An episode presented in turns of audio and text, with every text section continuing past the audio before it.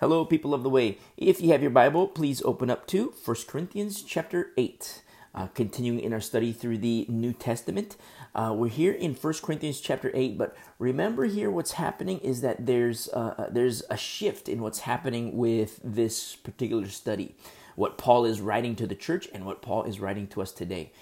Because uh, understand that the church in Corinth was a young church. The time period by which the, the, the church was founded and the, the, the time period uh, that this letter was written to the church, there's about a three year gap. Three year gap. Could be two to four, but you know when you when you look at the the the, uh, uh, uh the history, you look at uh, Acts 18, 19, time periods, historical studies, I'd say about three years. So there's like a three year gap uh, uh, uh, uh, when First Corinthians, the letter to the church, was written and when the church was founded. But for three years, there was no growth. Stagnant. It was stagnant. It, remember in chapter 3, verse 1, when Paul says, uh, uh, And I, brethren, could not speak to you as to spiritual people, but as to carnal, as to babes in Christ. I fed you with milk and not with solid food, for until now you were not able to receive it, and even now you are still not able you are still not able, he tells to the church. He says to the church, for you are still carnal, he says. You are still carnal. And for three years, that's what happened. Now you say, okay, so they're a baby church, they're a young church. But also, don't forget that in Hebrews uh, uh, chapter 5, in verse uh, th- uh, Hebrews 5, verse 13, for everyone who partakes only of milk, and that was the church in Corinth for three years, only of milk, milk drinkers. Hebrews 5:13 says for everyone who partakes only of milk is unskilled in the word of righteousness, unskilled. For he is a babe. In verse 13, 14, but solid food belongs to those who are of full age, that is, those who by reason of use have their senses exercised to discern both good and evil. That's what happens with, you know, the spiritual pork, pork chops. Solid food. Milk is beautiful, milk is good, but it's for babies. And when you see what's happening to the church in Corinth, you understand that milk is dangerous. I mean, you know, milk is good, but I mean, if you're a new believer and you know you're you're you're on milk for a week, a couple weeks, maybe like four or five, six weeks, maybe I'll stretch it. But we have to move on to perfection. You have to move on to perfection, and that's a choice the desire to grow or not. But when there is no growth, that's where it gets dangerous. When there is no growth. Because look what's happening in Corinth. When I say there's a shift in chapter 8, now don't forget the last several weeks, the last several chapters that we studied, there's some heavy, heavy stuff. Heavy, heavy. And it breaks my heart. Because just like in chapter 5, there was a guy who was having sex with his dad's wife. Remember chapter 5, verse 1? It is actually reported that there is sexual immorality among you inside the church, not the world. Corinth is Corinth. He's talking about inside the church. He says in chapter 5, verse 1 And such sexual immorality as is not even named among the Gentiles, that a man has his father's wife. What in the world is happening? And he's going to church. He's joining in the fellowship of the saints. And Paul says, In the name of our Lord Jesus Christ, in verse 4, when you are gathered together along with my spirit with the power of our Lord Jesus Christ, deliver such a one to Satan, he says, for the destruction of the flesh, that his spirit may be saved in the day of the Lord Jesus. Your glorying is not good. Your rejoicing is not, is not good. Imagine that church. Everybody praise the Lord, hallelujah. They speak Christianese. Speaking Christianese is easy. You know, they say the praise the Lord, hallelujah, but you know what? Wait a second, what's happening? You can say praise the Lord, you can say hallelujah, you can speak Christianese, but where's the fruit? Paul says your rejoicing isn't good. A little leaven leavens the bunch, and he says in verse 7 Purge out the old leaven that you may be a new lump. You see, purge out the old leaven, and that's what we see in verse 11, still in chapter 5 not to keep company with anyone named a brother. And then he lists all these works of the flesh. In verse 13 in chapter 5, put away from yourself the evil person. And we didn't end there. I mean, that was like we had a little break, a week long break, and that was like, whoa, this is heavy. And yes, it is heavy. But then at the same time, in chapter 6, there's more. we talked about more, more, a lot of sex, a lot of sex. You know, the drunkards, homosexuals, sodomites, revilers. And what's so beautiful about chapter 6 is in verse 11, such were some of you, past tense. Past tense. And then chapter 7, marriage. Marriage, divorce. I mean, a lot of sex in chapter 7 too. You know, it, it, instead of instead of uh, uh, uh, burning with passion because there's no self control, get married. I mean, is that does that mean you get married just for like the sexual activity? Well, I mean, it's better than than, than burning hell. I mean, if you say, "Oh, I don't want to get married," but you're gonna have sex with all kinds of different prostitutes and whatever, you know, it's like, wait a second, you know, better to get married than burn in hell. Now, I don't mean to cheapen marriage because there's so much more to marriage. And then we, we study in chapter 7 what about the better marriage? The better marriage, which is Jesus Christ. You see, we have to be a people that is very forward looking, looking, looking to paradise, looking to Christ, looking to Jesus Christ. And then at the same time, you know, we talked about marriage, but we also talked about divorce. And we also talked about the beauty of singleness. And for married people as single. Now, that alone is like, uh, uh that's supernatural. Remember chapter 7, verse uh, uh, 29? From now on, even those who have wives should be as though they had none. It's not to say, like, wow, we're free, you know, you're a married guy, wow, let's go to the bars. No, no, no, no, no. Because in verse 32 of chapter 7, he who is unmarried cares for the things of the Lord, how he may please the Lord. And then for the female, in verse 34, the unmarried woman cares for the things of the Lord, that she may be holy both in body and spirit. You see, it's all to be about the Lord's business.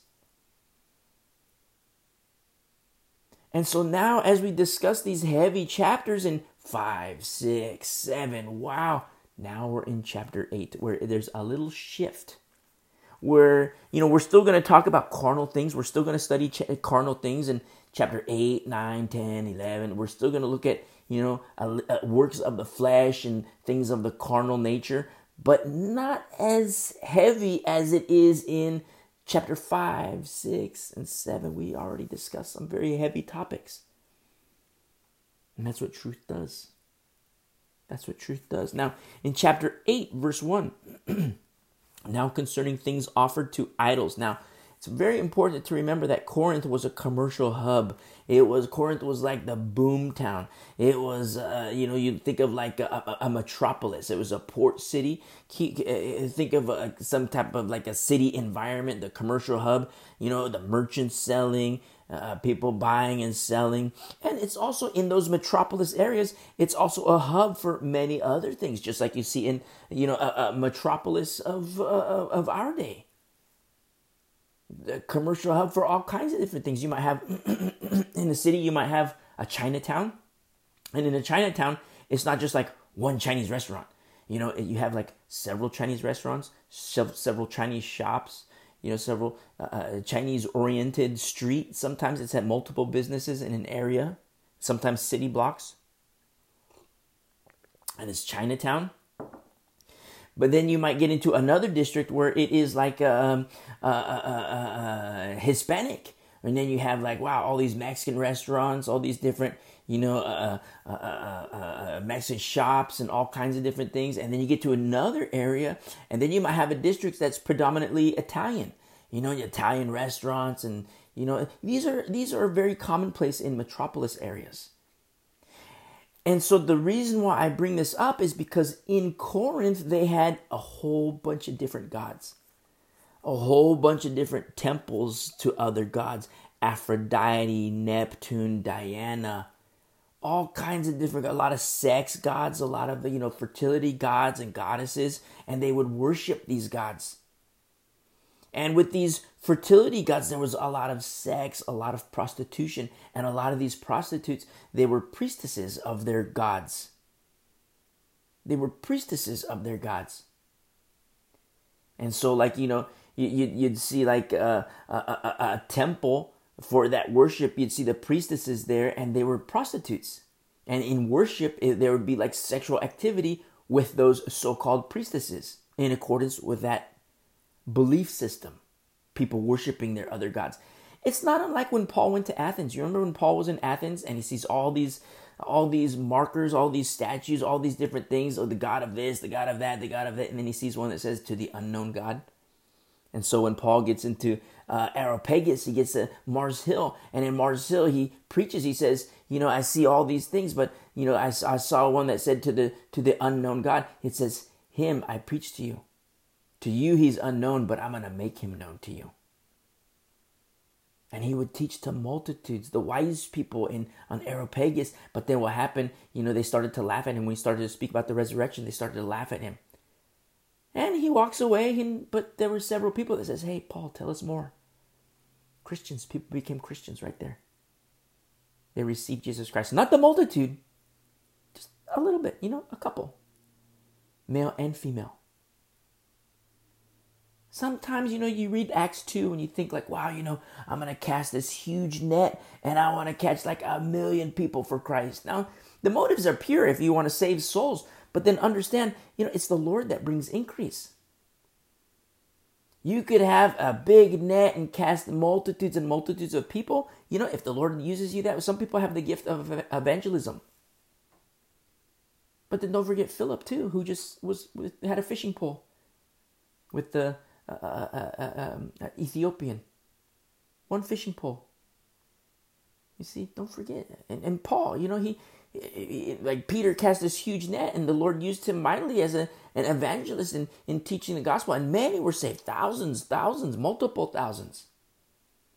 But then Paul on Mars Hill, you think like Paul wasn't as effective as Peter? What's the Lord who brings the increase?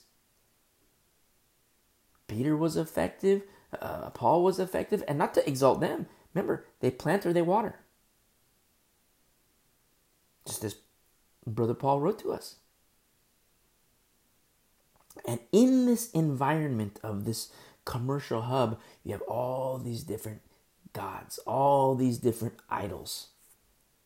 And at the same time, you have a little church, a people of the way in this metropolis of Corinth. Now you see why the, the world was becoming, uh, entering the church. When you see what Paul writes about all the sex that was happening in the church, all the, the sexual activity, these things of the carnal nature. Well, wait a second, that looks like the world. That reminds me of Corinth. And Corinth is coming into the church. And that's why, you know, you hear me say that, you know, it's dangerous to be a baby.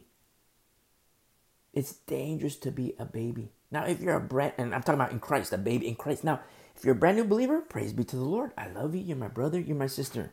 Welcome to the family. if you're a brand new believer. Now, if you're a milk drinker and you've been a Christian for five years, 10 years, that is not good, my friend. You need to grow. You need to move on to perfection. You need to. I've talked to believers before. I, they're brothers, they're sisters, they, they they've told me, "Oh, we go to this fellowship because it's uh, where all the misfits go." And I'm like, "Misfits? Christian misfits? Oh, tell me about that. What is that?" Said, "Well, we cuss, we do this, we go." It's like, whoa, whoa, whoa, whoa, wait a second. You know, are you believe in Jesus Christ? Yes. You obey Him. You obey His word. Well, as much as I can. Well, what else is going on in your life? well, I do a little bit of this, a little bit that, and it starts talking about things of the flesh. At that point, it's kind of like a Corinth situation where you say, yes, you believe in Jesus Christ, that is good, you do well. But then at the same time, where is obedience? Then you see the dangers that happen of being a baby. Very common. Very commonplace. You know why? Because pastors don't want to teach. They like to be called teacher, but they don't like to teach. Elders, they like to be called elder, but they don't like to teach. They don't like to hurt people's feelings. And I'm not trying to say you have to, you know, like hurting people's feelings, but when you teach the word of God, you will hurt people's feelings. You know why? Because the Bible will hurt your feelings. I've been walking with the Lord for 25 years now. And the word of God still hurts my my little feelers. Still. Why? Because He's changing me the same way He changes you. You just have to let Him. You just have to yield to Him. We have to yield to Him. And so when you see the what Corinth is like, you know, culturally speaking, you see what Corinth is like, then it's easy to understand why the church, in their state of childhood, in their state of arrested development, why they were unable, unable to fight, unable to stand, because what was happening is that things were coming into the church which shouldn't have come into the church. Where were the pastors? Where were the elders? You see? Why didn't they say anything? Why didn't they correct the brothers? Why didn't they correct the sisters? Why was there nobody except those in the household of Chloe? He says this in verse 1 Now concerning the things offered to idols, which there were many in Corinth, he says, We know that we all have knowledge. We all have knowledge, he says, but there's limitations to knowledge. There's limitations to knowing. And that's what we're going to talk about today. There's our limitations. Remember, limitations to knowledge. Understand that knowledge is good. Knowledge is a beautiful, beautiful gift. Beautiful gift of the Lord. But it is not the greatest gift. Is what we're going to study in a couple more weeks. It is not the greatest gift. Now, knowledge is a tool. Knowledge is a gift of the Lord. Knowledge is a tool. I've told you before the, the conversation I had with a guy who wanted to be a pastor and he's given he had given sermons before. And we had about a three and a half hour conversation. Actually, it was like four hour, but it's more like three hours, 40 minutes. Three and a half hour conversation. And he was telling me all these things. We were talking about the Bible. And finally, after about the three and a half hour mark, maybe three hour and 40 minute mark, we were having this conversation. And I just said to him, listen, I said, look, you, you, the God that you're presenting, I said, that's idolatry because the God that you're presenting is not the God of the Bible. That's what's happening. The God you're presenting is not the God of the Bible. And then he smirks at me, has a little smile on his face. And he says, You know what? I'm the guy the Bible warns you about. Now, truth and knowledge of the truth, it will help you identify wolves. There's a lot of value in knowledge. I'm not discrediting knowledge. Knowledge is beautiful. Knowledge is important, knowledge is necessary. Because don't forget, my people perish for lack of knowledge. That's what the Lord says in Hosea.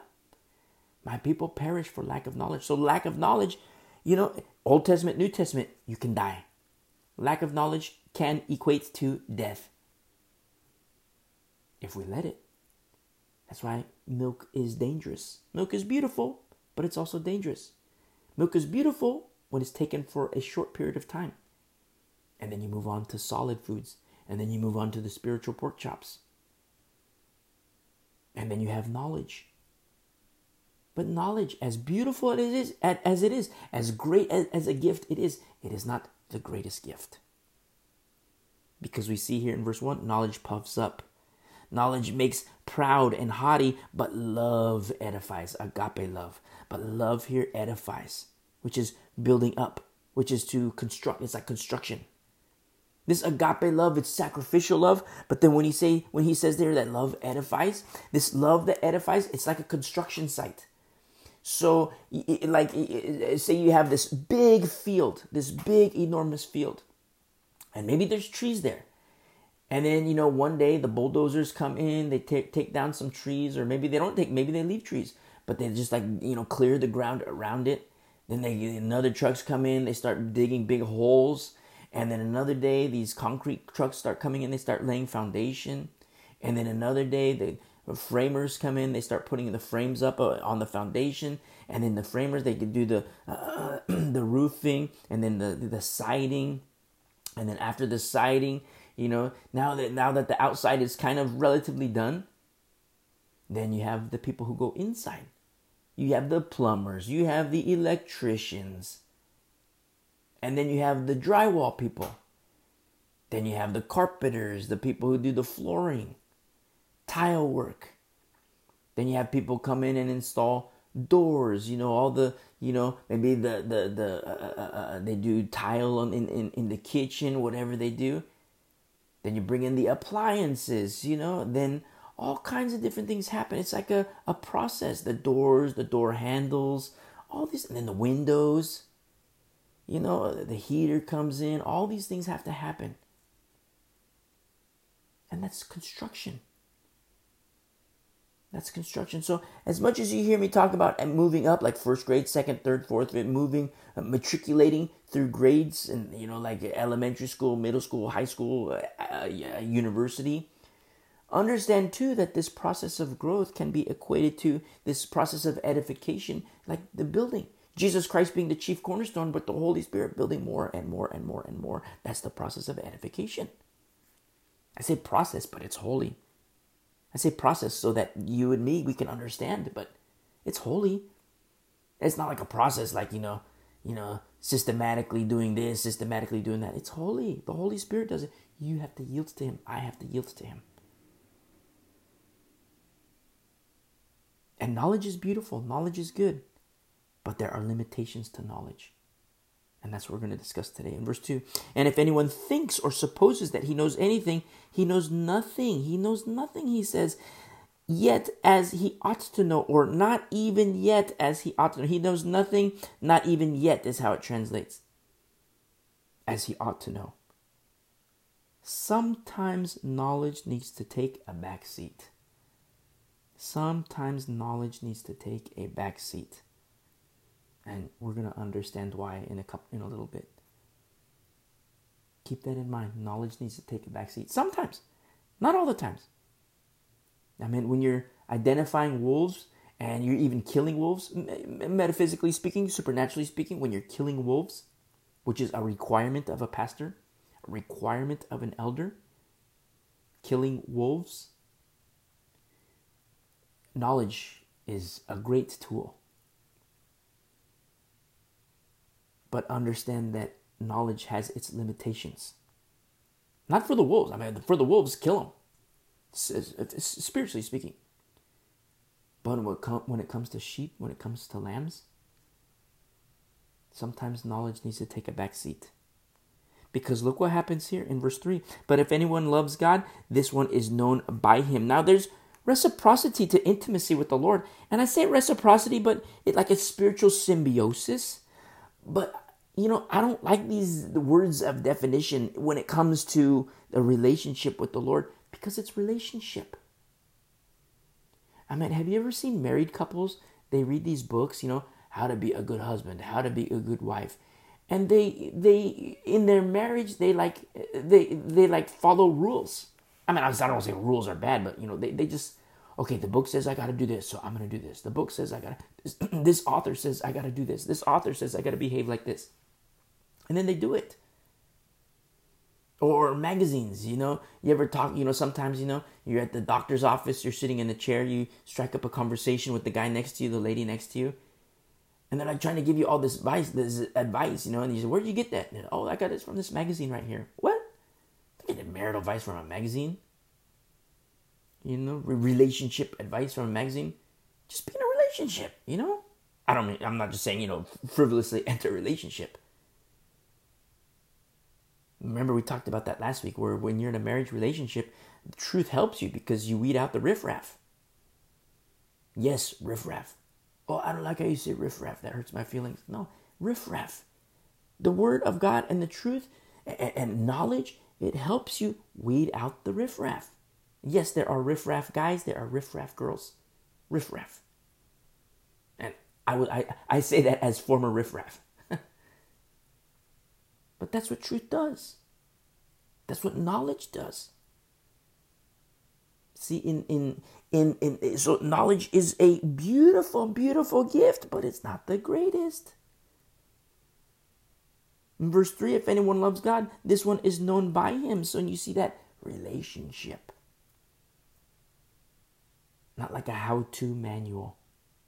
You know, I got to do this, I got to do this, do And you can tell, you can see it married couple. So it's like, well, you know, I see that you're married, but eh, it's it's not. It's it's different. You know, you see, you know, when a husband and wife like like each other, you know, and they're in love, you can tell. You see, like, wow, this is like beautiful. But then when a husband and wife, they're just like, you know, following their rule books, you can also tell, you know. And it's sad. It kind of it, it hurts. I don't say this a lot, but it hurts me because I don't like to see that. It's like a, a couple is missing out, married couple. A couple is missing out. And then that couple, it's like they have that relationship, they move on to perfection, they start to mature, and then in just like chapter 7, verse 29, from now on, even those who have wives should be as though they had none. Because we're all about the Father's business. That's what happens with maturity. Growing in Christ, matriculating in Christ. You see? And you start to care about souls. Not to say that you don't care about souls, because there's all kinds of different ministries and serving in those capacities. But that's the difference with relationship. And see how beautiful this is, how the Lord teaches us and shows us these things. And you know, and I'm talking about a, a worldly relationship, a carnal relationship, but what about our heavenly relationship? If anyone loves God, this one is known by him. Now, since that's the case, look at verse 4. Therefore, concerning eating, concerning the eating of things offered to idols, remember we're in Corinth now. Idolatry is everywhere, every street corner, all these different gods, priestesses all over the place, prostitutes who are priestesses. You have sex with the priestesses, and it's like worshiping of those gods. I don't say you, but I mean that's what that was happening in Corinth. It was a metropolis, it was a hub, and everything was like, wow, this is a crazy town. This is like wild, but it's the world.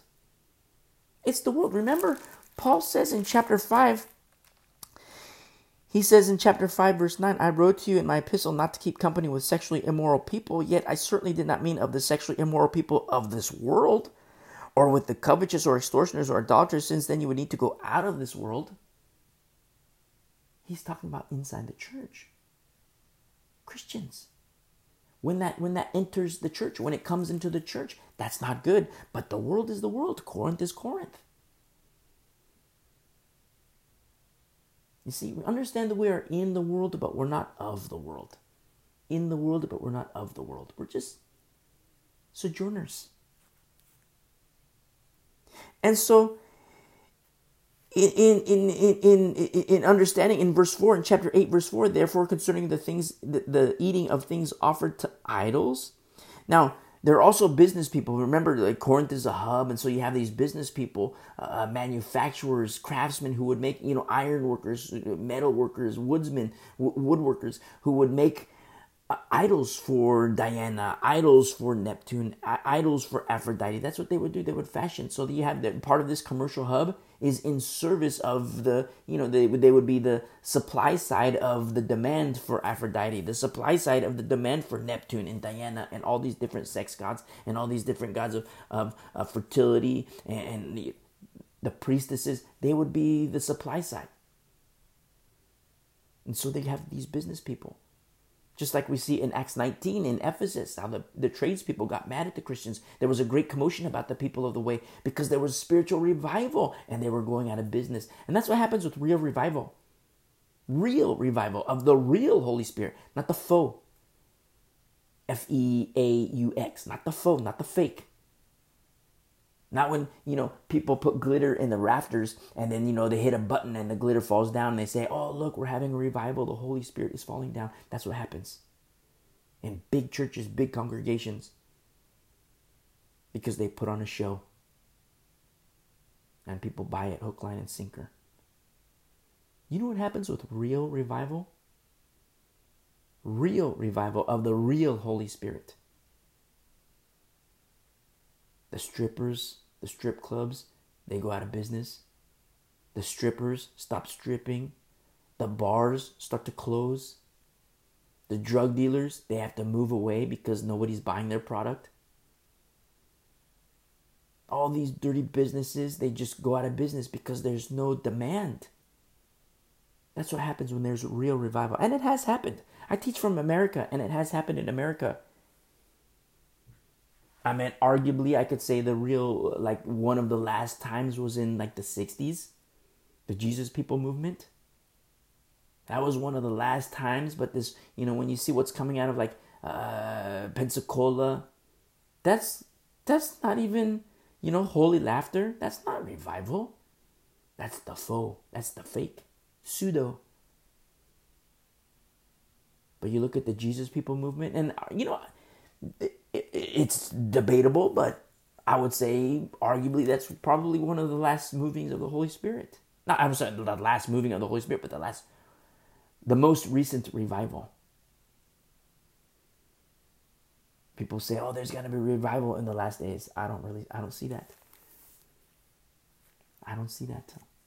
I see just the opposite persecution of the saints. As the world gets worse and worse and worse and worse and worse, yes, Christians are going to shine brighter. Not just Christians, the remnant.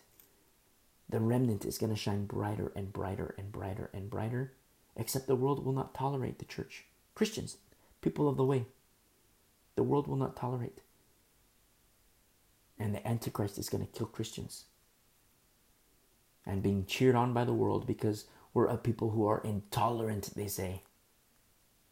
Not understanding that we love them, not understanding that we want them to be born again. So that, you know, Jesus Christ, He came to, uh, uh, to free. Now, if you're not a believer and you're listening, understand that God loves you. God loves you. He wants relationship with you, oneness with you.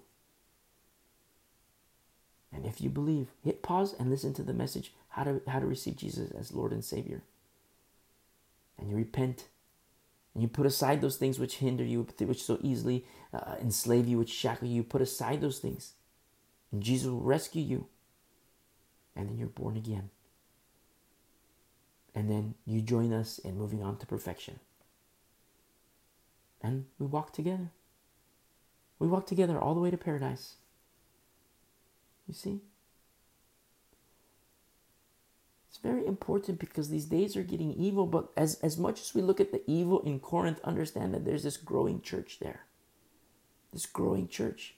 Probably smaller than, you know, the previous chapters because, you know, when, when Paul starts to bring up these heavy subject matter, imagine the people who would leave.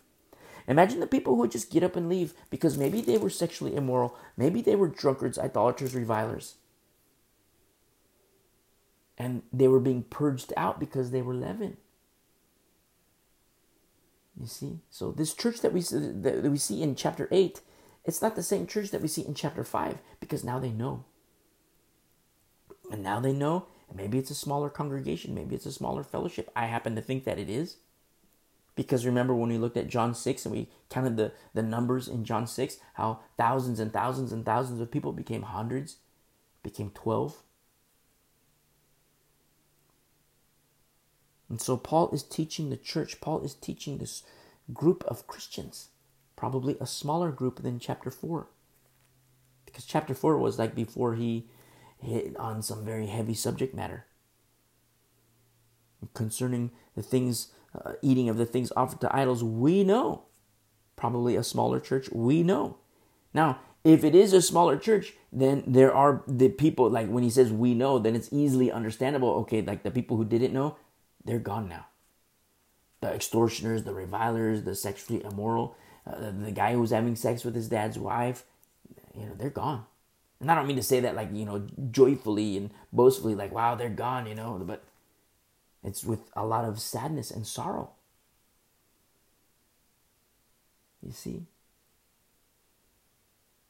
And then we're going to start, when we get into future chapters, when we actually, uh, Second Corinthians, it's not just like they're gone, you know, forget about them. You know, it's to say, okay, bring this brother back in, bring this sister back in, bring them back.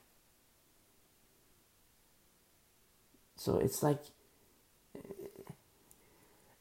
to understand that the church, the Christians, the saints, you, you,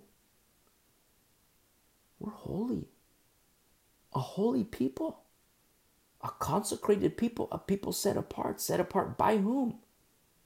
The Lord Jesus Christ. For whom? The Lord Jesus Christ. In whom? The Lord Jesus Christ. You see? Then when you start to put things in perspective, you understand like, wait a second. Why am I doing this? Why am I doing that? You know, if Jesus Christ is in me, you know, does Christ have fellowship with whatever this is happening, whatever this is doing? Does Christ have fellowship with that?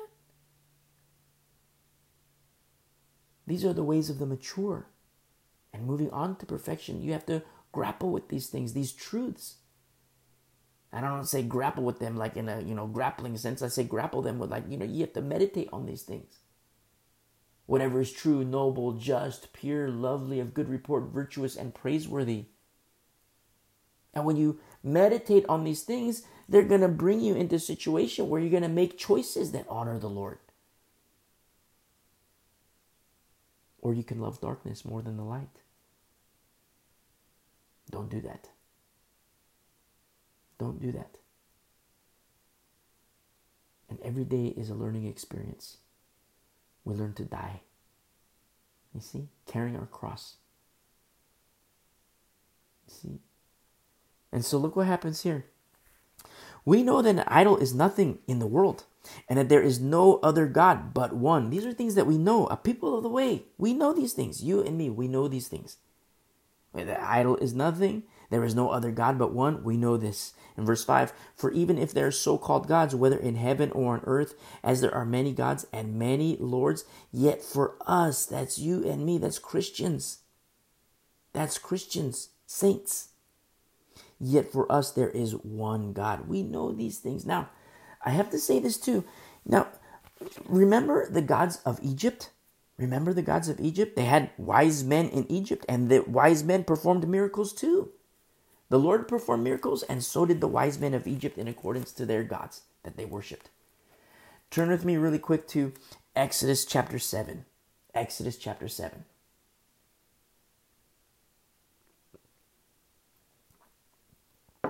And in Exodus 7, look what happens here in verse 8.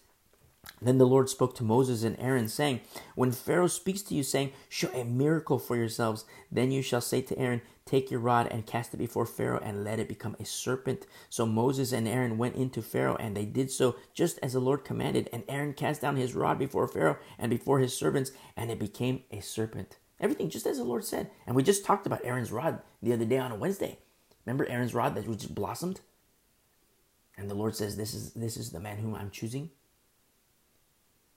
So here you see Aaron's rod, but much before, long before that, uh, what we study in Numbers. And in verse 11, but Pharaoh also called Pharaoh. So the Lord performed this miracle.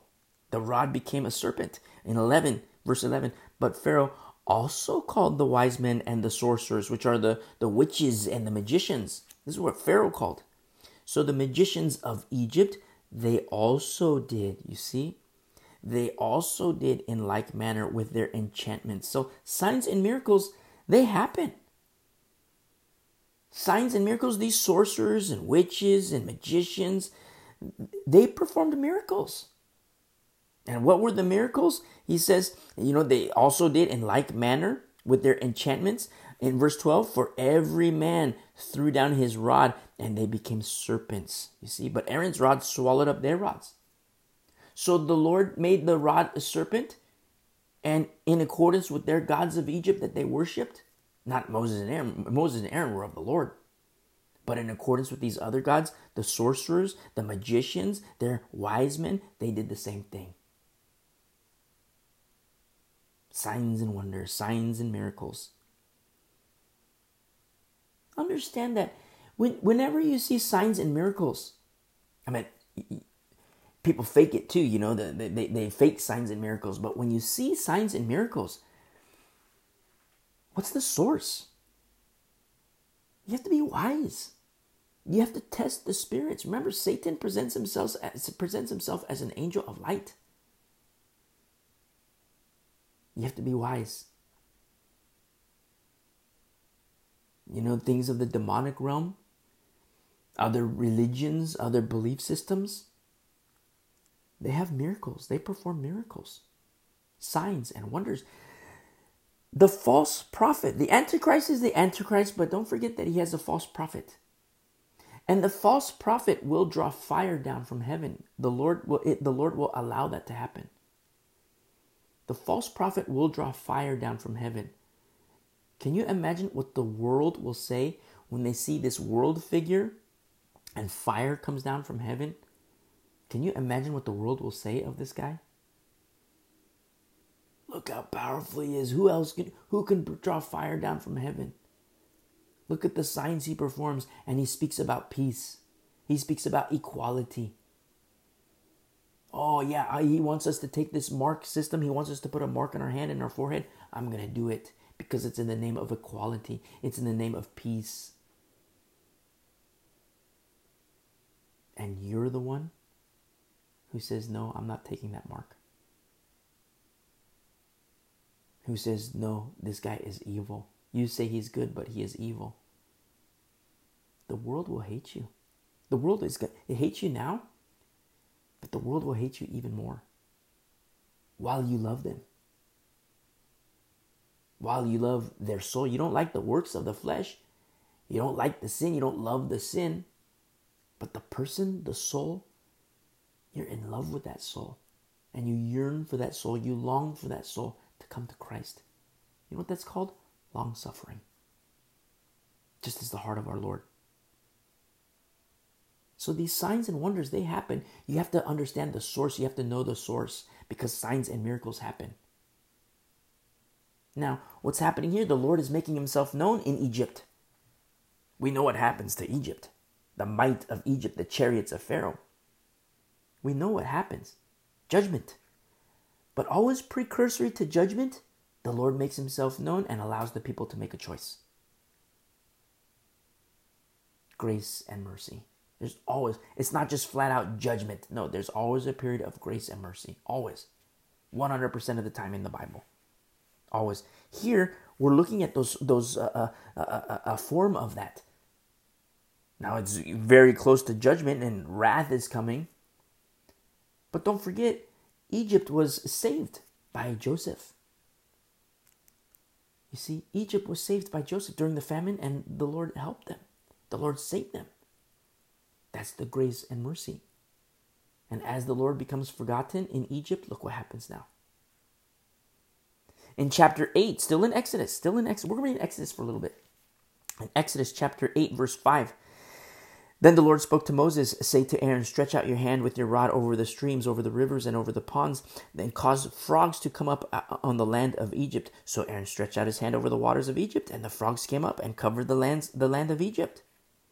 And the magicians did so with their enchantments and brought up frogs on the land of Egypt. They did the exact same thing, you see. Whoa, signs and wonders, signs and wonders. In accordance with the gods of Egypt. Wow, are the gods of Egypt the same as the Lord? No way. No way. Seemingly, with carnal eyes, it looks that way. But with spiritual eyes, with eyes of faith, no way. Look at, still in chapter 8 of Exodus, look at verse 16. So the Lord said to Moses, Say to Aaron, Stretch out your rod and strike the dust of the land so that it may become lice throughout all the land of Egypt. And they did so, for Aaron stretched out his hand with his rod and struck the dust of the earth, and it became lice on man and beast. All the dust of the land became lice throughout all the, land of Egypt. Now the magicians so worked with their enchantments to bring forth lice, but they could not. You see, they could not. So there were lice on man and beast. You see, they could not.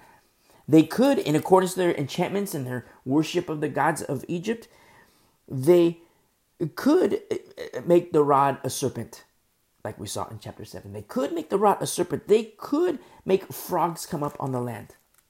But when it came to lice, no, they couldn't. In Exodus chapter 8, verse 19, then the magician said to Pharaoh, This is the finger of God. This is the finger of God. You see, they acknowledge the Lord. Wow. You know, our gods of Egypt, they can't do this. The God of Abraham, the God of uh, uh, uh, Moses and Aaron, he is Lord. He is above our gods of Egypt. You see, acknowledgement of the Lord, acknowledgement of the Most High. But Pharaoh's heart grew hard and he did not heed them just as the Lord had said. And so so understand that the Pharaoh hardened his heart, he hardens his heart, he hardens his heart, then judgment. The Lord hardened his heart. Just like we see in Romans 1. God gave them over. God gave them over. God gave them over. One of the saddest parts in the Bible.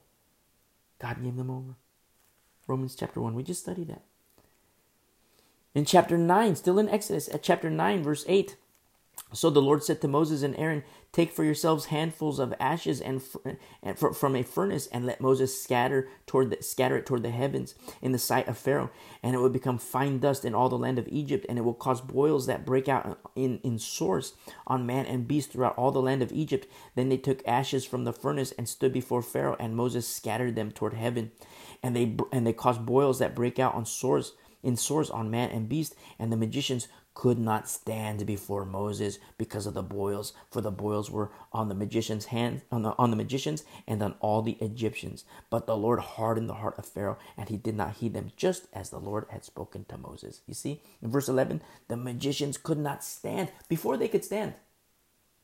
Before they could stand, before they could make the make the serpents, before they could do the frogs, they couldn't do the lice. They acknowledged the Lord. Now these magicians, they could not stand before Moses.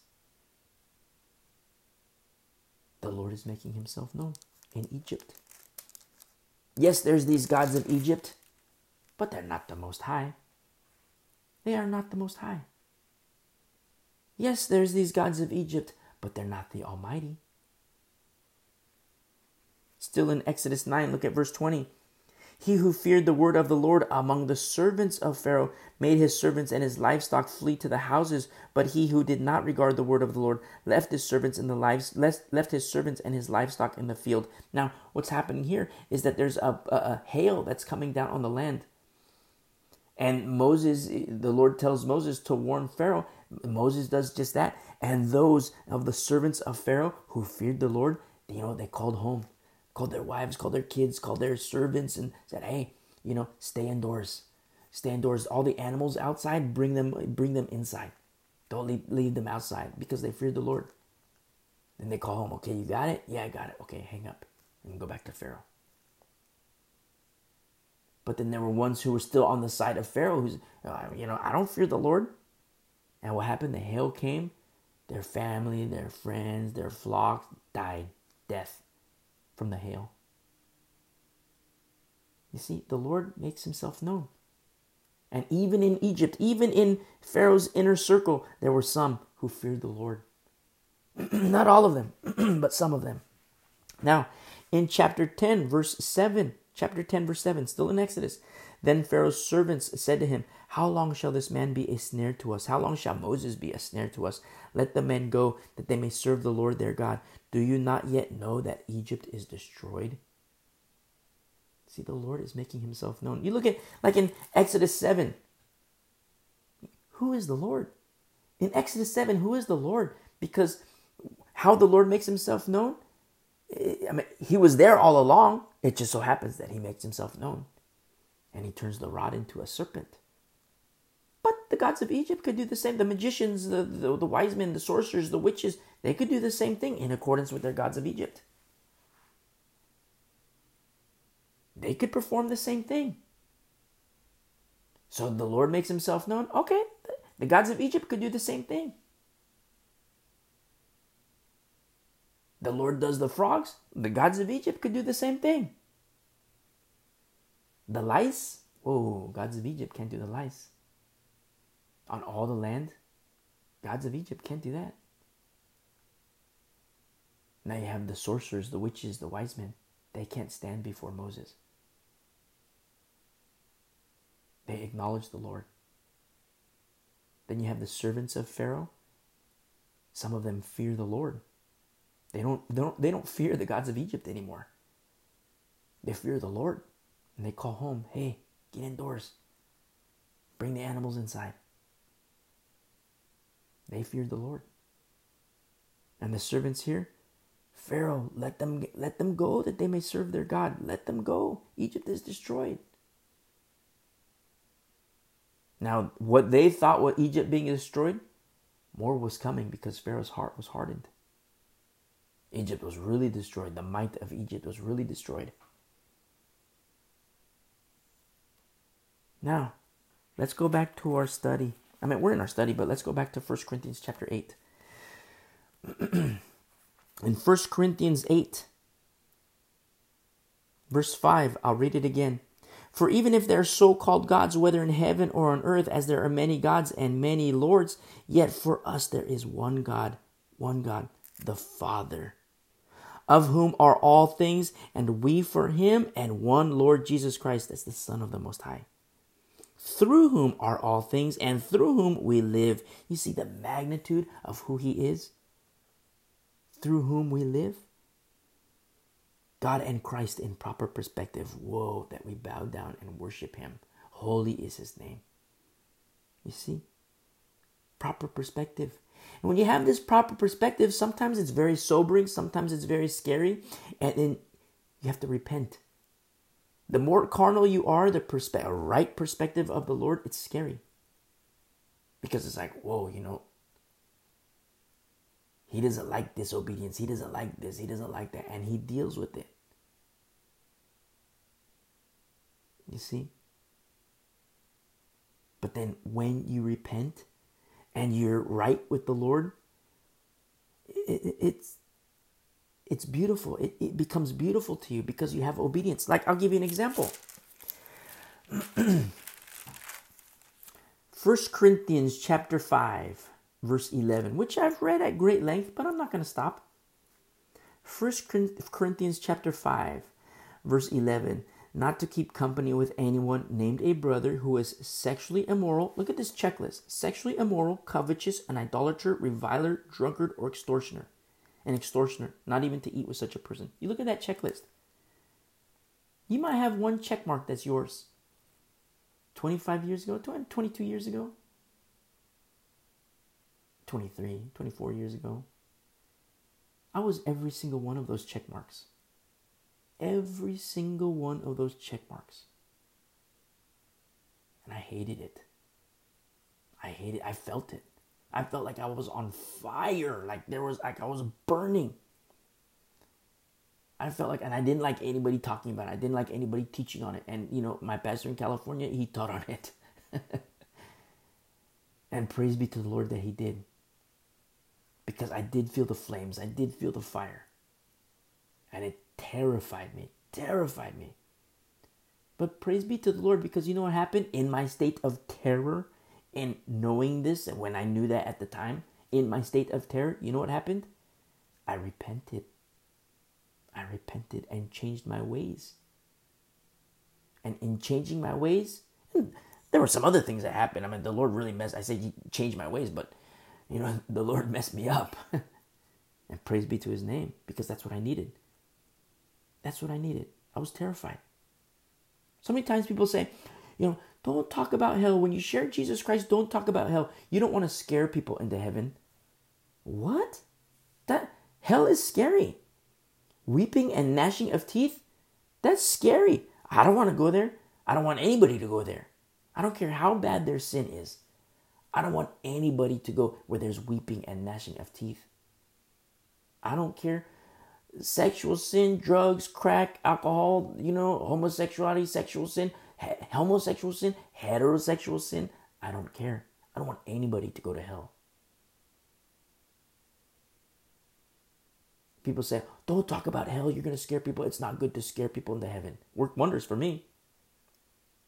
Worked wonders for me. Here we are. And it just blows me away so much because it's like a snowflake generation you know the the, the snowflake generation of which you know the in the there's a a, a, a, a higher uh, concentration of the snowflakes among the younger generation. But now you know it's getting into the older generation because there's a bunch of lemmings. It's common. I get it. I understand.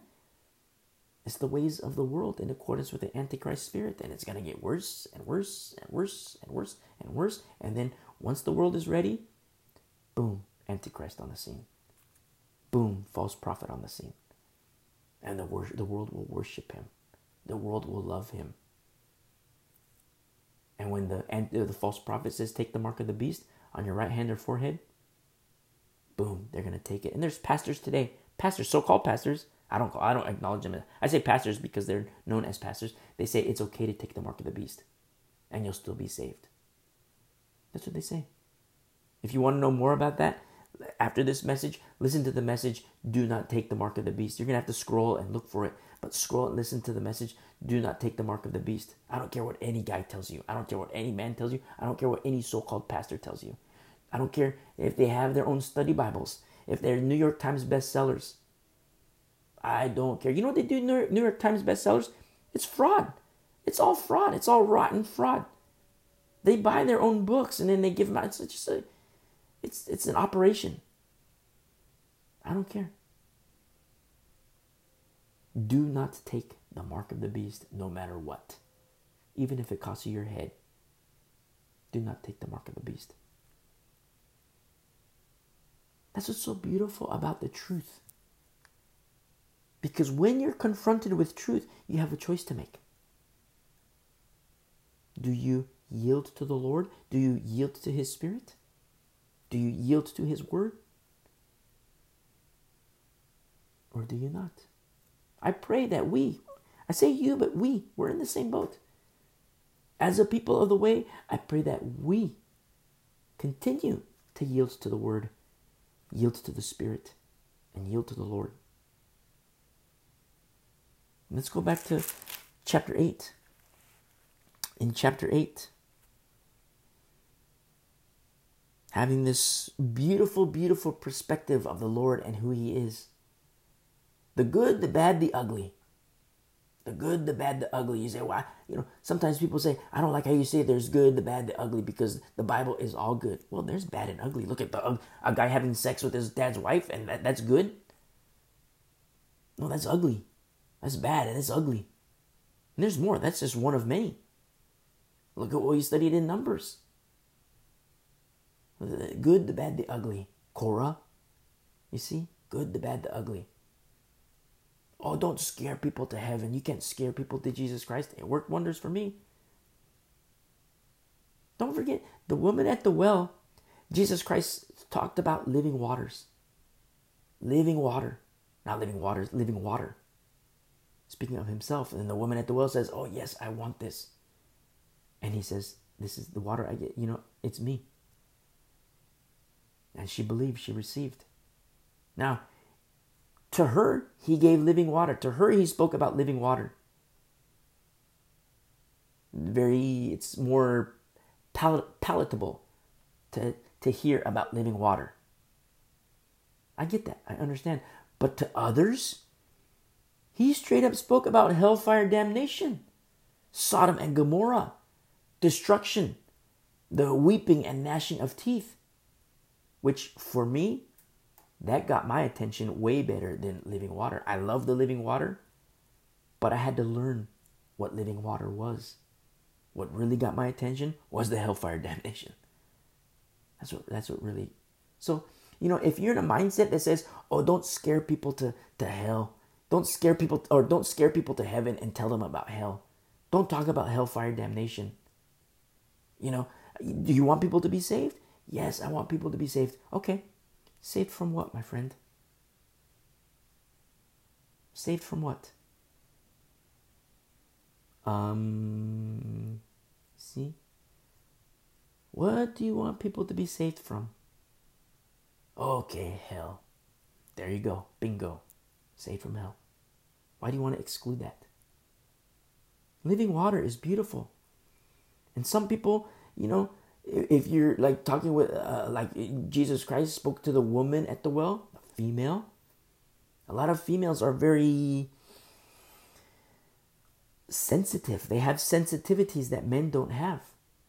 And with these sensitivities, you know, sometimes living water that's that's more beautiful than weeping and gnashing of teeth. But then you talk to a gruffer society, a gruffer people, sometimes hellfire damnation really gets their attention. And living water is beautiful. But in order to understand what living water is, sometimes it takes that initial jolt. So, in, in, evangel- in evangelization, understand that, like when you go fishing, you can go fishing for a little minnow, or you can go fishing for a whale. You're not going to use the same bait. You're not going to use the same rod. You're not going to use the same line. You're not going to use the same methods. You're still fishing. Both are fishing. One for minnows, one for whales. You see? Different. Different fish. You see? Different. So you have to understand that. And so, yet for us, he says, or in verse um, 7, however, there is not in everyone that knowledge. Remember, the church is made up of babies. The church in Corinth is made up of babies. Remember that. Young people, not just young people, but young in Christ, babies in Christ, milk drinkers. And these milk drinkers, they've been radically rocked, radically, radically rocked, shaken. And I don't say that in a bad sense, but I say that like, you know, like, uh, uh, uh, um, look at the subject matter that we've been discussing for the past several weeks. Very difficult subject matter. Difficult. But at the same time, think of what remains in chapter 8. Think of the think of the Christians, think of the church, think of the saints that remain in chapter 8. Others might have just got up and left. Others might have, you know, been uh, ostracized because, you know, they're named a brother, but, you know, they're sexually immoral, covetous, reviler, drunkards, and, you know, they were kind of like, okay, I can't hang out with you guys anymore. And some of them might have said, okay, I'm out of here. And some of them might have said, you know what? Yes, I'm a drunkard. Yes, I'm a reviler. Yes, I'm an extortioner. Yes, I'm sexually immoral, but I repent. Paul, you're right. Forgive me, Lord. And they fall to their knees in repentance. Beautiful. Boom. For people to be right with the Lord. Old Testament and New, New Testament. For people to be right with the Lord. Understand in verse 7 knowledge is gained in time. The milk drinkers, they're not going to stay milk drinkers. It's bad. They, you know, it, it's not good to stay a milk drinker. And you have a choice to stay a milk drinker or don't stay a milk drinker. I, I say don't stay a milk drinker. Move on to perfection. The Bible says don't stay a milk drinker. And Paul says in verse 7 there is not in everyone that knowledge.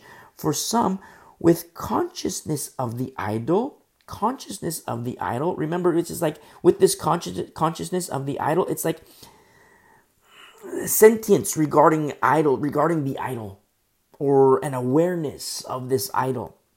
And with that knowledge and with that uh, awareness of the idol, Paul says, with consciousness of the idol, eat until now. Translates as even until now. Eat it as a thing offered to an idol. You see? Now we get into something a little deeper. We've already discussed the things of the flesh in chapter 5, 6, and 7, things that are car- like more carnally centric. But here it's a little deeper. It turns into spiritual. I mean, it's still spiritual in the previous chapters. It's still spiritual, ultimately spiritual, but sometimes the carnality has to be addressed in order to get to the spiritual. But here we're starting to discuss the spiritual. You see, it's it changes. That's what I was talking about, that little shift. Because inside the conscience of the person, what's happening? A person who says, I don't want anything to eat that is offered to idols this idol, this this meat, it's offered. Because what happened in this hub of Corinth? So you have like a district. Say you have a district of the, just like you have Chinatown, and you have the Italian district and the Mexican district, in like a metropolis. Well, likewise in Corinth, you have these districts that were like Diana, districts that were Aphrodite, districts that were Neptune, and all, all, all kinds of other gods. You have these districts, and in those districts, you might have, you know, the the, the, the worksmiths they had the, the wood makers and the the, the, the, the, the you know people who would make the idols. But then you might have like a restaurateur somebody who would sell food. You know that were you know an, a, an animal was offered to aphrodite except he kept a portion and now he's selling it selling his kebabs on the street corner. And a christian a person who's born again. Maybe a baby but moving on to perfection I don't want anything to do with those kebabs because they're offered to Diana. I don't want those kebabs at all. Now, I have to say, it's beautiful. It's beautiful.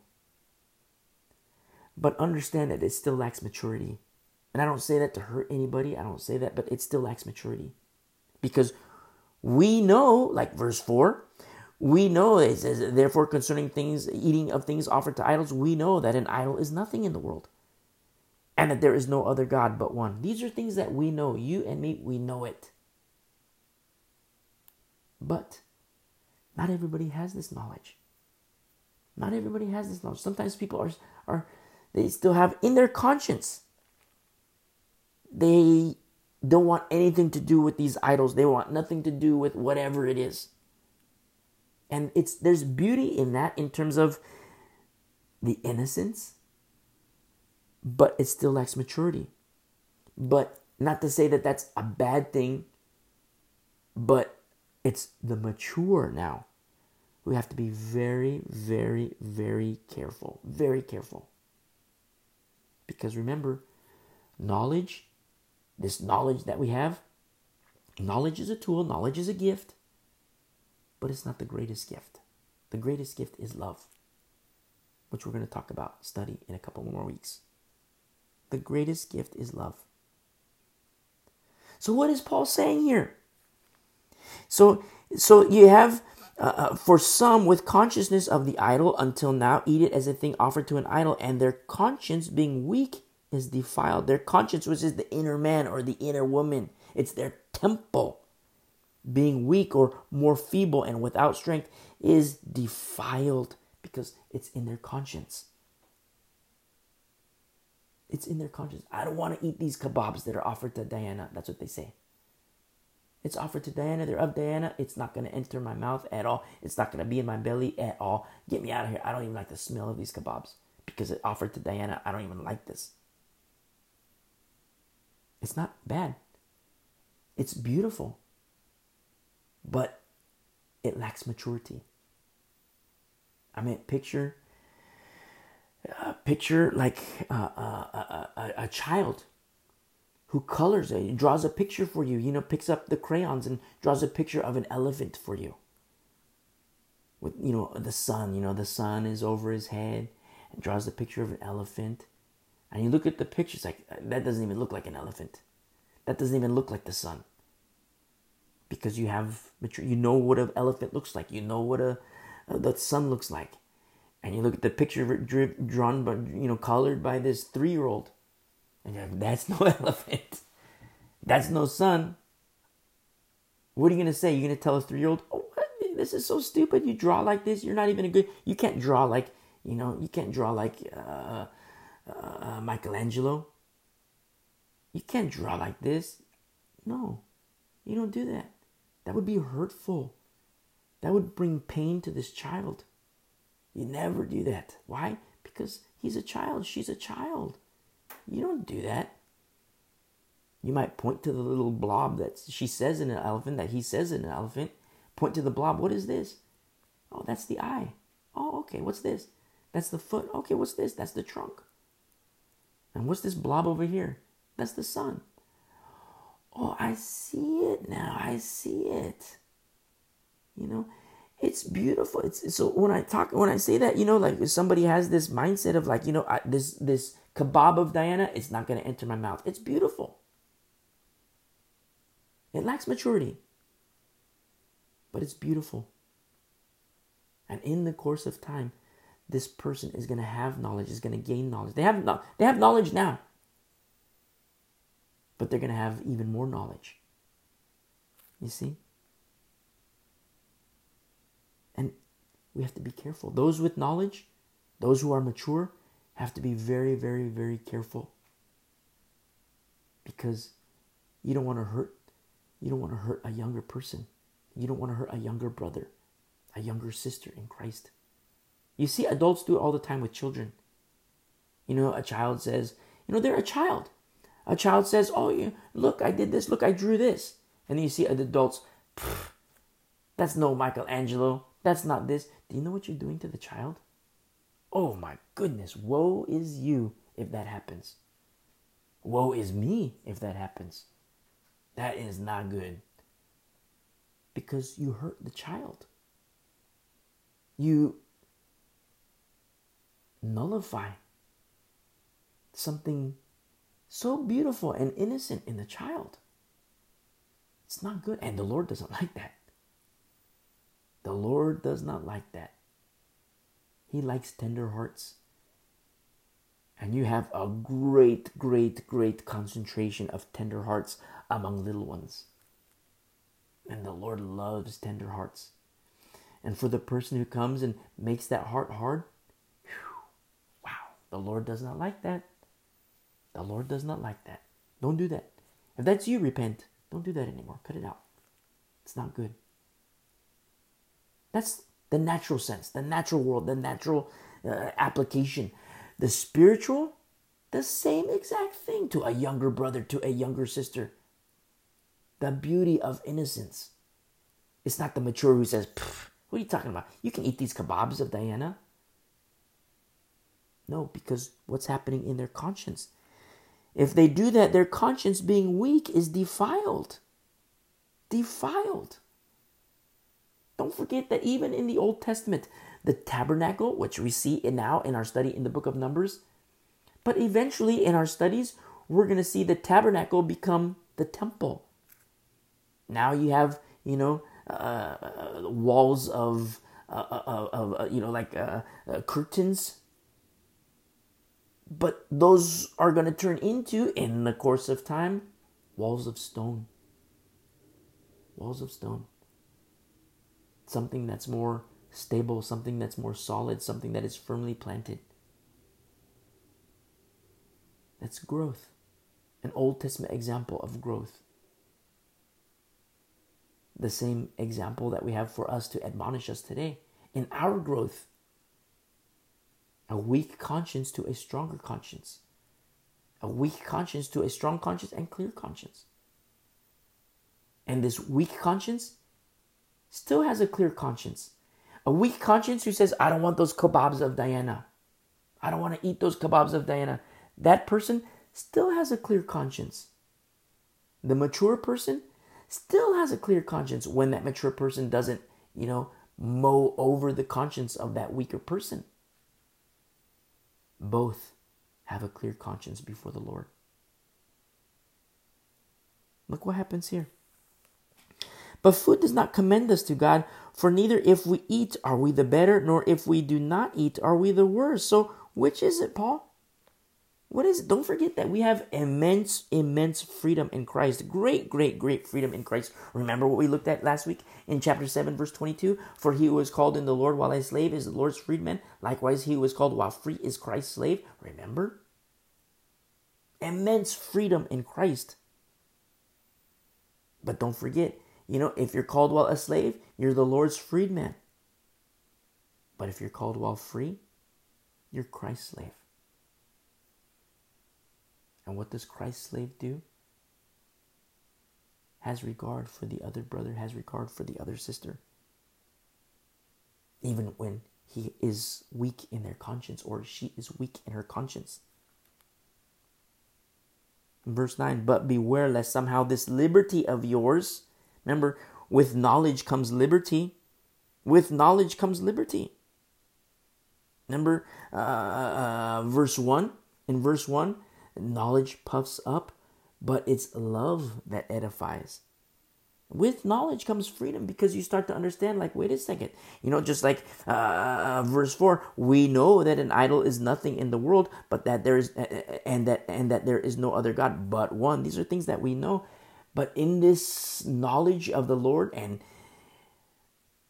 who he is in comparison to other gods, other idols, just like as we looked at in Exodus, the gods of Egypt versus the God of the, you know, God, the Lord, the Most High, the Almighty.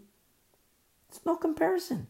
You get this, it, it you you it, it's nothing. It's it becomes nothing because it's it's it's almost laughable. I mean, it is laughable. The gods of Egypt compared to the Lord? No way. But as the Lord made himself known, it took time for the people to acknowledge the Lord in Egypt. As the Lord made himself known. And the same happens today.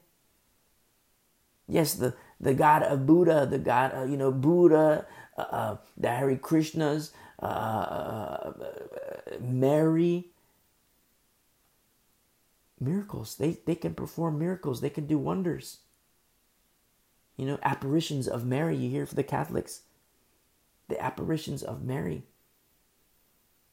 Is it holy in accordance to the word of God? No way, it's demonic. Demonic. It's Satan presenting himself as an angel of light. That's what it is.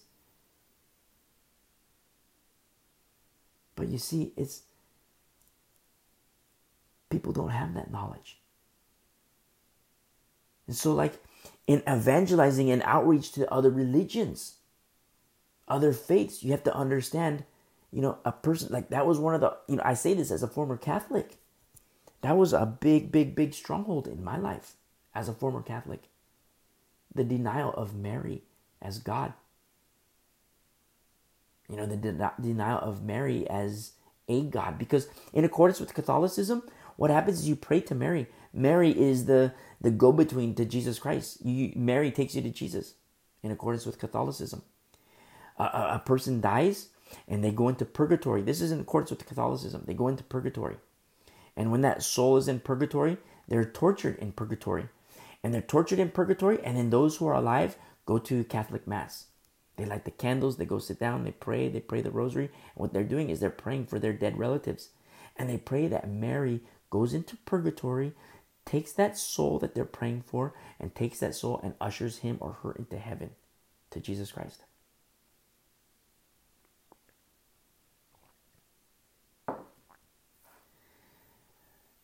None of that is found in the Bible. None of that. You see? It's it's a false gospel. It's not even the gospel. People say, "Oh yeah, I'm Catholic, so I'm a Christian too." I'm sorry, Catholicism is not Christianity. You see? So these signs and wonders you see like, you know, the apparitions of Mary, it's all demonic. It's it's meant to seduce. Even the false prophet is going to cause fire to come down from heaven. And the world's going to buy into that. That's why you have to love truth. You and me both, we have to love truth. We have to be lovers of truth no matter what. No matter what. Lovers of truth. You see? And so look what happens here. But beware lest somehow your this liberty of yours become a stumbling block to those who are weak, to those who are weak. Remember, to those with knowledge, humility is required. Humility is required. You know, you don't want to be overbearing. You don't want to mow over the conscience the same way a parent might tell a kid. A kid says, Hey, look, you know, I drew this elephant and it just looks like a blob on a piece of paper. And then you laugh. You know, oh, that's so stupid. That doesn't even look like an elephant. Do you know what you're doing to that child? You're hardening the heart of that child. That is not good in the eyes of the Lord. Because the Lord desires soft hearts. Let alone the children, you know. Let the children come to me, he says. He gives a great alternative to, you know, the, the, the millstone alternative. We have to be wise. We have to be very, very wise. And that same example, eh, naturally speaking, in the natural realm, the same applies in the spiritual realm too to a younger brother, a younger sister, somebody who doesn't know. Spiritually innocent, a clear conscience before the Lord, but their conscience is weaker. They don't have that maturity. Does that mean that I can say, in this knowledge that I have, in this knowledge that you have, do we mow over the, the conscience, conscience, conscience of another person? No, that's not good. We don't do that. In verse 10, for if anyone sees you who have knowledge eating in an idol's temple, will not the conscience of him who is weak be emboldened to eat those things offered to idols? So, say for example, we're in a time machine, we go back in time. And then all of a sudden we have knowledge, okay? We have knowledge. And then what happens? We go, oh, look at these kebabs. And it says, look, we look at the, the top of the roof and it says, you know, Diana's kebabs. You know, it's offered to Diana, you know, made from the finest meats that were offered to Diana, the leftover meats that were offered to Diana. And we go and we start eating these kebabs. And you and me, we have all this knowledge. and another brother or sister from Corinth comes, which baby Christians, young Christians, very in, in you know not young like you know ten year old Christians, but young in terms of their their babies in Christ. They're they're they're babes in Christ. Now they're moving on to perfection, but they're babes in Christ. And they come walking around the corner and they see you and me eating these kebabs. What? Will not the conscience of him who is weak be emboldened to eat those things offered to idols? So you might look at it like it's a good thing. This person who is a baby is learning the more mature. Learning more mature. But wait a second. We have to make sure our motives are in the right spot. Do, do we want this person to have knowledge because of our pride, because of our arrogance, because of our own puffery, our own haughty nature? Or do we want this person to have knowledge for their walk with the Lord? Because sometimes people like knowledge because they can boast. Sometimes people like knowledge because they can put the plaques on the wall. Look, I have the this degree in this, this master's degree in this, this doctorate in that. They like to, you know, oh yeah, I have this degree. They all their business cards, they put doctor this, they put their name Esquire. They do all these things. They like to, you know, they like the puffery. That's that's the carnal nature. I get it. I completely understand. It's the ways of the world. What are the motives?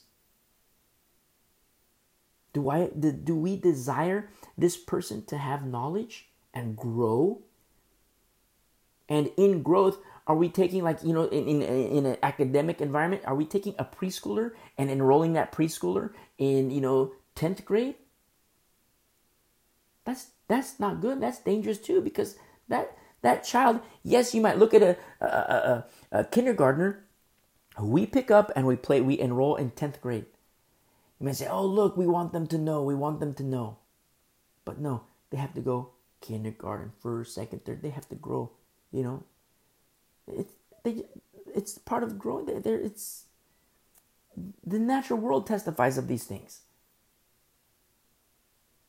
And when this conscience of this weaker individual, when it's emboldened to eat things offered to idols, where does that emboldening stop?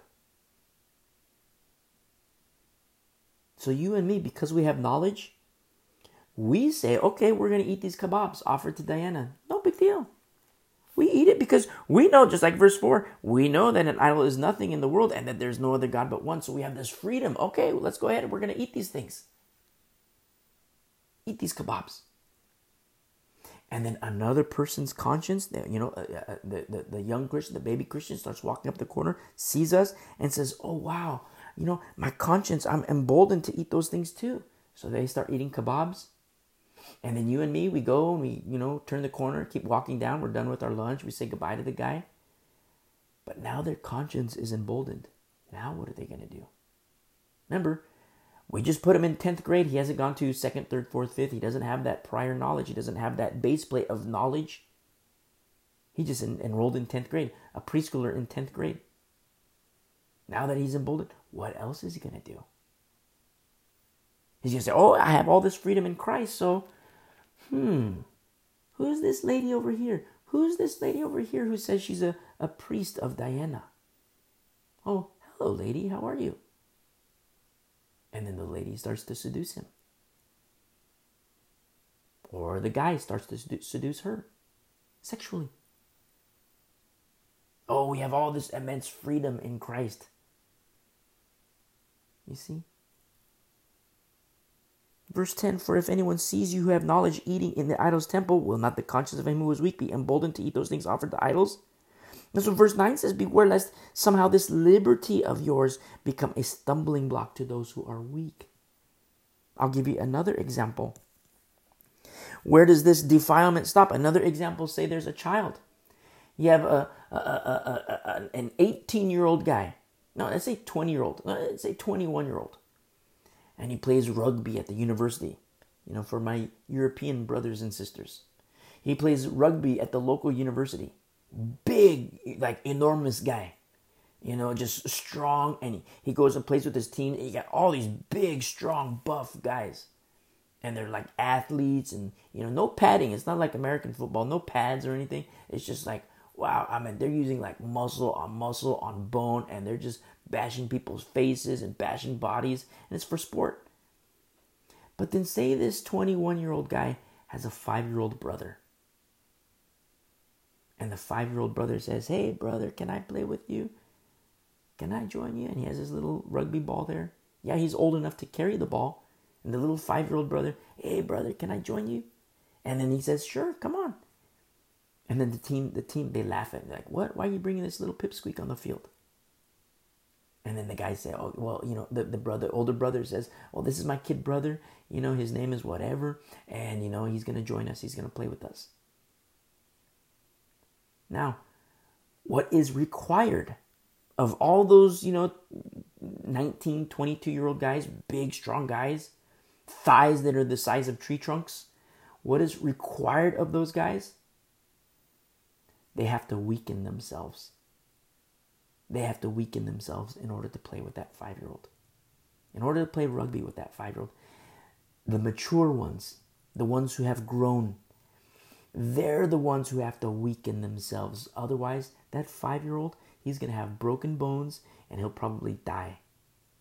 I mean, imagine a tree trunk thigh, a tree trunk thigh that's attached to this knee, hitting this kid in the face. That's going to crack his skull and he's going to die. A little five year old, in his innocence, wants to play rugby with his older brother. But now he's dead because those who are mature says, all right, we're going to play with this five year old. We're going to, you know, we can easily win now. Yeah, they want to win. Nothing wrong with the desire to win. But you have to understand the playing field. You have to understand the players. It's the mature, the grown, who have to weaken themselves, who have to humble themselves. Yes, 20 year old rugby player can do all kinds of things. But the five year old can't, doesn't have the strength, doesn't have the physical ability. And that five year old has to learn how to run, how to maneuver, how to jump, how to block, how to hit, how to take hits, how to pass in order to win. The five year old wants to win, the 20 year old wants to win. They both want to win. It's not, it's not a bad thing, it's beautiful. But it's the mature who have to humble themselves. Without that, that five year old is going to be hurt. It's the exact same thing. To avoid serious injury. That's what knowledge does. It puffs up. It's like those rugby players. You see, you have to identify like who you're speaking to. You have to identify, you know, if you're among the mature, yes, you know, you could talk about deep spiritual things like if I had a, a, like we have Bible study, but I mean if I had a Bible study with like if I had like co-pastors and elders and Bible teachers, oh my goodness, we'd have whew, deep Bible studies. Deep. And then, you know, say, hey, you know, next week you do the Bible study. Next week you do it, you know, like round robin, you know, round the table. Next week you do it.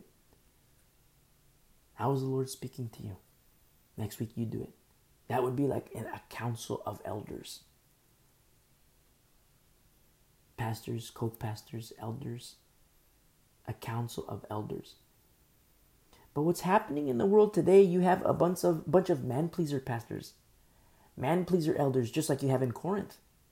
Before Paul wrote his letter, look at the state of the church. Where were the pastors? Where were the elders? That's why I call them defunct pastors, defunct elders. Because where were they? Why did the church have to get this way? But those in the household of Chloe had to write a letter to Paul.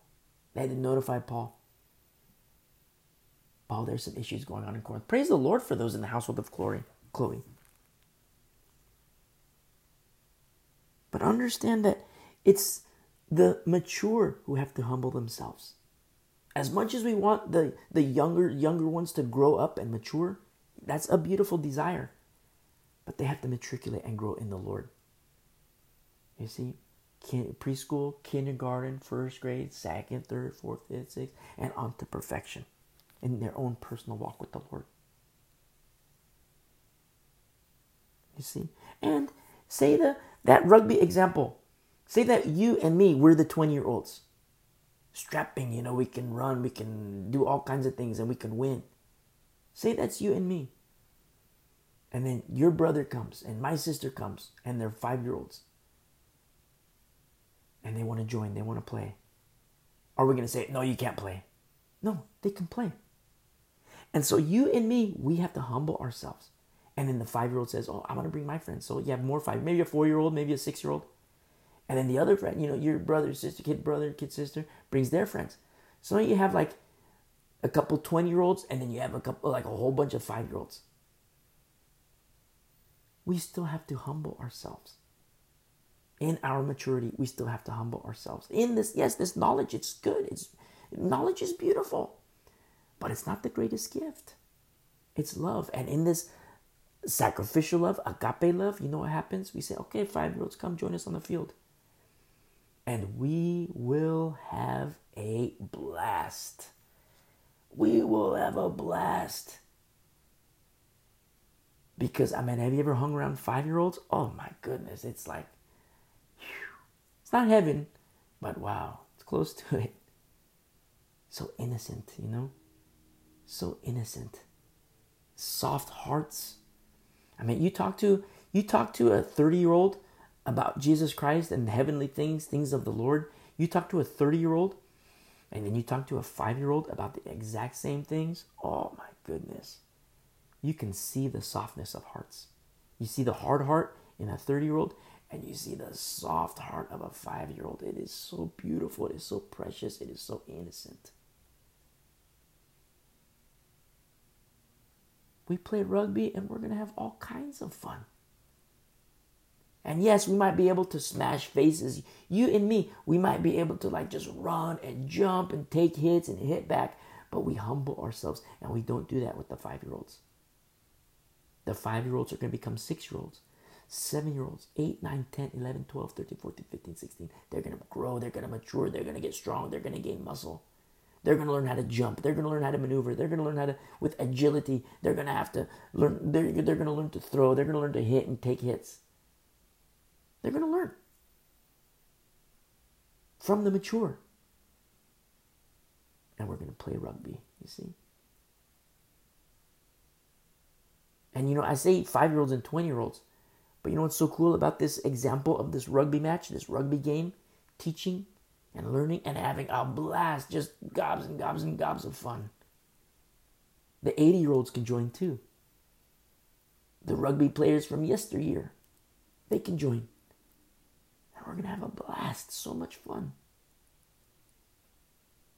But humility is required. Knowledge is a beautiful gift, but it's not the greatest gift. And so look at verse 11 in closing. And because of your knowledge, remember, a great gift, but not the greatest. And because of your knowledge, shall the weak brother perish for whom Christ died? Wow, the death of the weaker brother through unbridled knowledge. Unbridled knowledge can cause a lot of harm. Unbridled knowledge can cause a lot of damage in the church, not to exclude death, not to exclude perishing. That same example of the five year old who wants to play rugby. And you know we say like wow you know we're going to play with a five year old we're going to destroy this kid. He's just a five year old that five year old can die. A bashed in skull. Yes you're stronger. Yes you're more mature but you can cause a lot of damage and harm to that five year old why because there's no humility lack of humility you see unbridled knowledge does the exact same thing spiritually speaking unbridled knowledge you see? Now, don't forget knowledge. With knowledge, you can kill wolves. The knife that we carry, or the sword that we carry, it's sharper than any two edged sword. It's sharp. And you can kill wolves easily. Easily kill wolves. And you don't have to like strike and strike and strike. It's sharper than any two just one little slash. It's not like you gotta go back and forth. It's just kill the wolf, dead wolf but it's very sharp. You have to learn how to use it and know how to use it. You see? Because of your knowledge, shall the weak brother perish for whom Christ died? So many people, eh, they get so puffed up in knowledge, prideful and arrogant about knowledge. And the weaker person, it's like they like weak people to stay weak. That's that's the mark of a wolf. That's very dangerous. That's the mark of a hireling. That's the mark of a worthless shepherd. No, grow. Move on to perfection. Look how Titus, look how Timothy, how they were groomed by Paul. Paul's old, he's going to die. But the name of our Lord, the purpose of our Lord, for whom we live, his name is going to go on through the generations. Titus and Timothy as pastors. You see? It's so beautiful because uh, knowledge, it does puff up. Don't let it. Don't let it puff you up because it causes a lot of damage. It causes a lot of harm in the body. You see? And if you're a teacher, let not many be teachers because you're held to a stricter account. That's what Brother James says. People who are teachers who tout their knowledge in like in a boastful and prideful sense. They tout their knowledge very cautious because it's like Paul. He had knowledge. He had immense knowledge. But then, whenever he would go on, like you know, like a, like hardcore knowledge, he would say, "Look, I speak as a fool. You want to boast? I'm going to boast too. I speak as a fool." Hum- humbling himself. I speak as a fool. This is the truth, but I still speak as a fool. You see? It's very important. Very, very important. Like, you ever see like young college students in, in, in college class? And they say they're in economics class and they're listening to the economics professor. And you have these college students and they're listening to the economics professor and they take everything he says as gospel truth. Not, I just mean gospel truth for the, you know, the, uh, the, the commonly used. They just take it hook, line, and sinker. Everything he says is right. Everything this professor says is right. But then you look at the investment portfolio of the of the economist, the guy who's a, a professional professional understands the markets, understands you know supply and demand, under, under, understands all these things. But in application, is he doing it? No way. No way. The same thing applies in the church. You know, people like to present themselves like, oh, yeah, I have all this knowledge, I have all this knowledge, but in application? Are they doing it? Do you see the fruit? No, you see the opposite. You see the rottenness. You see the works of the flesh. That's why the Lord says, Look at the fruit. Look at the fruit. Sometimes you'll see rotten fruit. Sometimes you'll see the hireling. Sometimes you'll see the wolf. You see? These are things that the Lord teaches us, He equips us. And so in verse 12, in closing, but when you thus sin against the brethren, yes, it is a sin. When you thus sin against the brethren and wound their weak conscience, you sin against Christ. Let that never be said of us. You sin against Christ. That's what happens when you sin against the brethren and wound weak conscience. When it says wound the weak conscience, their weak conscience, it's to pummel with repeated blows with a fist or a hammer. That's how it trans violent, but that's how it translates. It's to pummel with repeated blows with a fist or a hammer. You sin against Christ when that happens. What does that tell us? Don't do it. Don't do it. A five year old wants to play rugby with us? Come on. Let's play. We're going to have fun, five year old. We're going to have a lot of fun, four year old. We're going to have a lot of fun, three year old, six year old, seven year old. We're going to have gobs and gobs of fun. And you're going to learn, and we're going to run like the wind, and we're going to play, we're going to laugh. And the whole time you're learning. You see? Then the 80 year old wanted to come in. Come on, 80 year old, let's play. You know, and then unbeknownst to us, this 80 year old can, he's like a rock star on the field. But he humbles himself to teach the 20 year olds, to teach the 5 year olds. He humbles himself. She humbles herself. You see? Don't wound the weak. That's what happens with knowledge. You can wound the weak. Therefore, if food makes my brother stumble, I will never again eat meat. That's what he says. Whoa. I'm a meat eater. I like meat. The chicken, the steak, the ribeye, I love it. And he says, I will never eat meat lest I make my brother stumble. You see, to have regard for another brother, another sister as better than yourself, in accordance with what the Word of God says in Philippians chapter 2, verse 3. Philippians 2, verse 3. Now, I have to say this. Chapter 5, chapter 6, chapter 7, they've been applied already. They've been applied. Chapter 8 is not chapter 5. Chapter 8 is not written before chapter 5. And I say that for a reason. Because I'll tell you what Satan does and his minions do, and those who are caught in the trap of Satan, what they do. They say, okay, you know, humble yourself so that you won't make a brother stumble. But don't forget, when I say that chapter 8 is not written in chapter 4, look what look what is no longer a factor in the church in Corinth.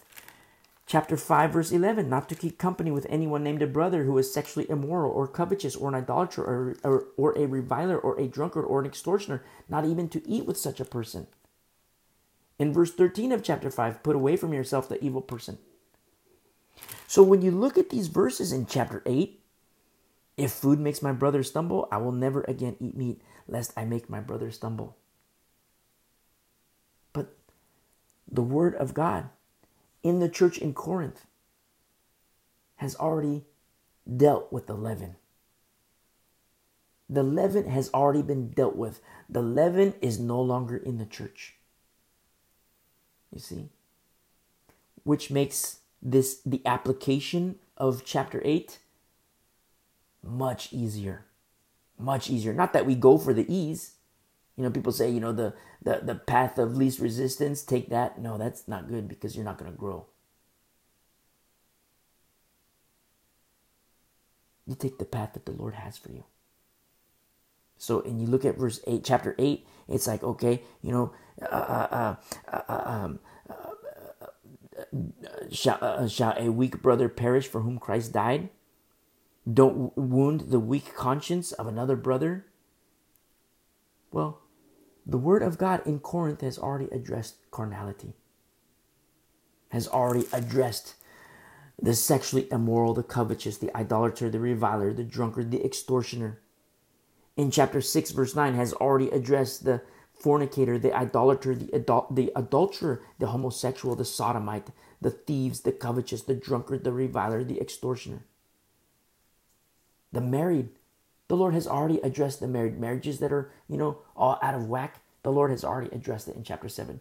Divorces, the Lord has already addressed it. Single people, the Lord has already addressed it.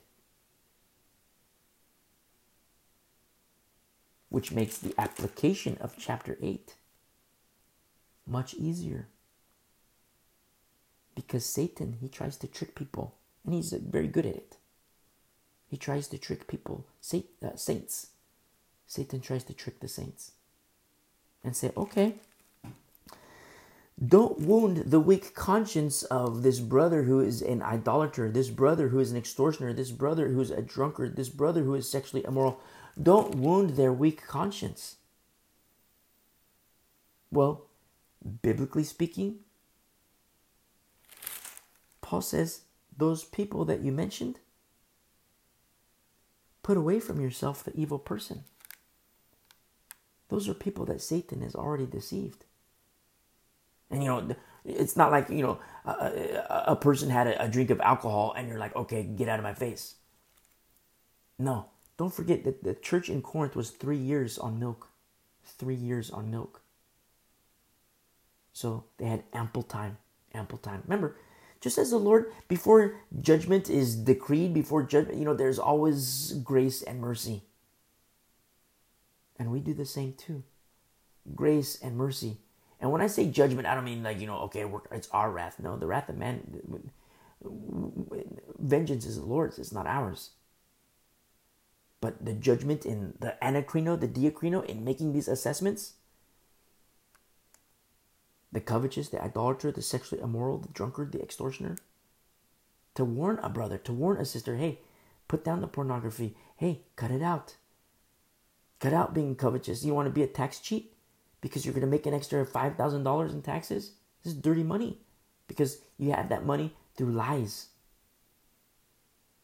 You want to be a drunkard? Cut it out. Repent. A couple months later, they're still in that lifestyle. Warn them again. Even more time later, they're still in the lifestyle. Okay, look, I love you, but I have to be obedient to the Lord. I can't hang out with you anymore. I can't even eat with you anymore. No more meals. We're not going to have lunch anymore. No more. We can't go out to dinner anymore because I'm going to apply the Bible in my life and I have to put away from myself the evil person. Oh, but I'm a Christian. I'm a Christian. My pastor says I can take the mark of the beast and I'll still be saved. Here, you get the mark of the beast too. No, that's deception. That person is deceived.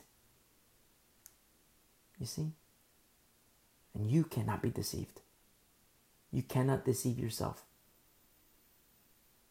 That's what where knowledge which is a beautiful, beautiful gift, comes in as a great assist. It's a help, it's a tool. It's not the greatest gift, but wow, it's a wonderful gift. That's where knowledge comes in handy. I don't say handy, like that's where knowledge is applied. Because you know these things as Bereans, you know these things. But Satan will try to trick you and say, okay, don't wound the weak conscience of this reviler. Don't wound the weak conscience of this, you know, sex head. Don't wound the weak conscience of this covetous, the idolater, the drunkard, the extortioner, the drug dealer, the tax cheat. Don't wound their weak conscience. But biblically speaking, see, he knows the Bible. Satan will quote the Bible just as he did with Jesus Christ. And if you don't have this knowledge, you might fall into the trap. But it is a trap. No, chapter 5 has already dealt with that. Chapter 6 has already dealt with other things. Chapter 7 has already dealt with some things. Now we're getting into deeper things, things of the spirit, the conscience, the temple, not to defile the temple of a weaker brother, a weaker sister. You see? Very important to understand these things because in these last days, as the wheat and the chaff, they they grow together. But as we get closer to the harvest, these things are to be more evident. The works of the flesh. Remember, the church is either false, apostate, or true. Christians Christians are either apostate or virgins. And if they're virgins, they're wise or they're foolish. These things are going to come to surface in these last days. There's, you're going to see light in Goshen, just like we study in Exodus. Don't let Satan deceive you because he will. He knows his time is short. He'll try to deceive you, and when he can't deceive you, he'll come to kill you. It is prophesied for these things to happen. He will prevail against the saints. Biblically speaking, prophetically speaking. And the world will hate you too. Because they bought the lie. They believe the lie. Fire from heaven, signs and wonders. Just like the serpents of the gods of Egypt done by the sorcerers and the magicians. Just like the frogs signs and wonders. You see? Fire from heaven, fire from heaven. This guy brings fire from heaven. Oh, he is of the Lord. But the people of the way, they know this is sat- satanic. This is the false prophet. He is evil. You see, wise. Knowledge is a great tool, a great gift of the Lord, from the Lord, so that we can be Bereans and understand and grow deeper and deeper and deeper in love with the Lord. And people perish for lack of knowledge. But even still, it's not the greatest gift.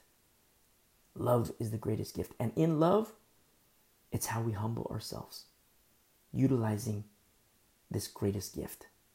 Those with knowledge, humbling to play rugby with the five year olds and have a blast, have fun. And then the five and the eight year olds can play with the five year olds and the 20 year olds and have fun, have a blast. The next generation of righteousness. You see? For their fight, for their wars, for their battles, for the name of the Lord. God bless you guys. Love you guys.